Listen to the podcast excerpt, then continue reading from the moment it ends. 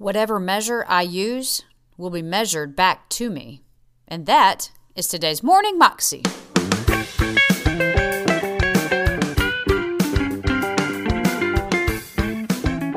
Welcome to the Morning Moxie Show. I am your host, Alicia Sharp, and today on the show we have part three of Rice Broocks' message about the power of a seed. And as I was listening to this particular section of this message, it hit me. Um, and that's what the quote of the day is actually, is that whatever measure we use will be measured back to me, back to us. And I know a lot of times, you know, we just give God the crumbs or we just kind of, oh, well, if I have time, then I will do this for God. Or if I have time, then I will spend time with God. But the measure, if, if we want God in our life to move, if we want Him in His Spirit and His presence in our lives, we've got to be with Him. We've got to know His Word. We've got to spend time in His presence. And it just really convicted me that the measure that I give to Him of myself, the measure that I spend time with Him, is the measure that I'm going to receive in his you know his blessings and his presence and just knowing that he's with me in life. It is so important for us to give to Him and to just be with Him and to measure a lot, to give extra time, extra energy, extra to God, because with that measure, then we'll be measured back from God. How exciting is that? Here's Dr. Broocks. Okay, he goes on to say this Nothing is hidden that won't come to light. That ought to produce the fear of God in you. For watch this, verse 29 or 25. See, I thought I could see even with it lit up. But 25. For to the one who has, oh, oh, um, 24. Pay attention to what you hear. With the measure you use, it will be measured to you. And still more will be added. For to the one who has, more will be given, and to the one who has not, even what he has will be taken away. In the measure you use, it'll be measured back. Thing about, uh, you know, when, you, when I, my kids were little and I'd go to McDonald's and, and we'd be sitting there and they'd get their little french fry and Happy Meal and I'd want to test them. I'd say, give daddy a french fry. And they'd look at you like this and, and they'd usually pick out the, like the little, tiny little burnt nub french fry that just usually falls to the bottom of the french fry containers like, and they'll kind of hand you that little nub. When we give to God, sometimes we'll get the smallest measure, like get, or, or, or to one, you know, take a little thimble, a little, you know, little bottle cap, and we measure this way. And you know what the Lord says? And the measure that you use, it will be measured back. So you measure, you measure out forgiveness to people in thimblefuls, then you'll be measured back in thimblefuls. If you believe that, then you'd say, especially when it comes to God, let me find the biggest bucket I can find because whatever measure I use will be measured back to me. But then he says, To him who has, more will be given, and he will have an abundance. For the one who has, more will be given, rather. That's Matthew 13, it says in abundance in, this, in the parallel verse. And to the one who has not, even what he has will be taken away. Think about this. In other words, God is not fair in the way we think he should be fair. We think that God just, well, everybody gets the same thing. It's like every, whatever. Let's just level it out like that. That's not what God says. God says, I'm looking for those whose hearts are turned to me that can produce fruit, and I will actually take from the one who has not or what little and give it to someone that has more because they will be that they will be good stewards of this. They will, they will take my word and not just cast it to the side, they will respond accordingly. Now, the good news is this if we're asking ourselves, how do we become good soil? It is the grace of God. Being good is never going to be down to you and me being able to clean our own heart. We can't do it.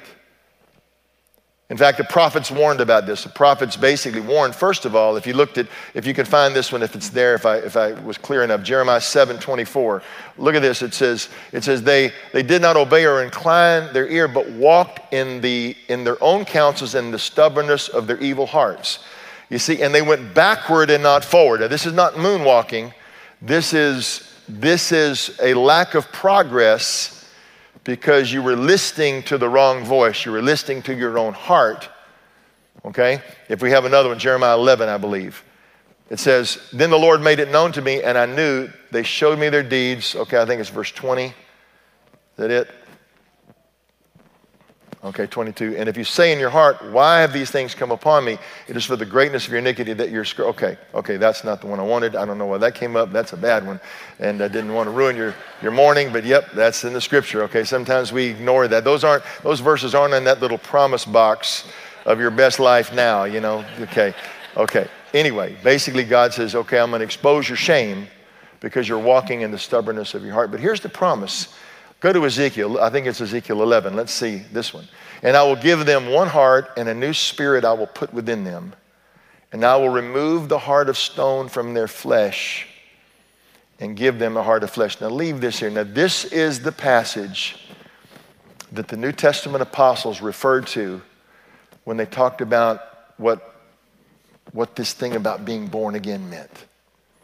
It meant that you and I have a chance to have not just the you know bad karma erased i don't believe in karma but that's just a term of you know well you're, you're, you're reaping what you sow but actually we don't have the we don't have to maneuver or manipulate or manufacture our own consequences like this, like the law of attraction kind of in the, in the common culture talks about, or the, or the popular culture talks about.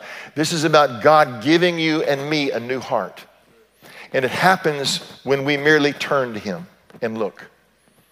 That's why you can look in the Bible and see somebody like uh, the woman that had five husbands, and she turns and listens to Jesus. And now you find someone that has no necessarily religious background. In a moment, God doing something miraculously with, miraculous with her. Or a man that's out among the tombs with no clothes on. And of all the people that had been listening to Jesus just hours before, now why is it that this crazy guy running around with no clothes on is the one that Jesus leaves the crowd and goes all the way across the lake to find this guy running around naked or naked, whichever you part of the country you're from? Somebody asked me one time, what's the difference? I said, well, when you're naked, you got something on. When you're naked and you had nothing on.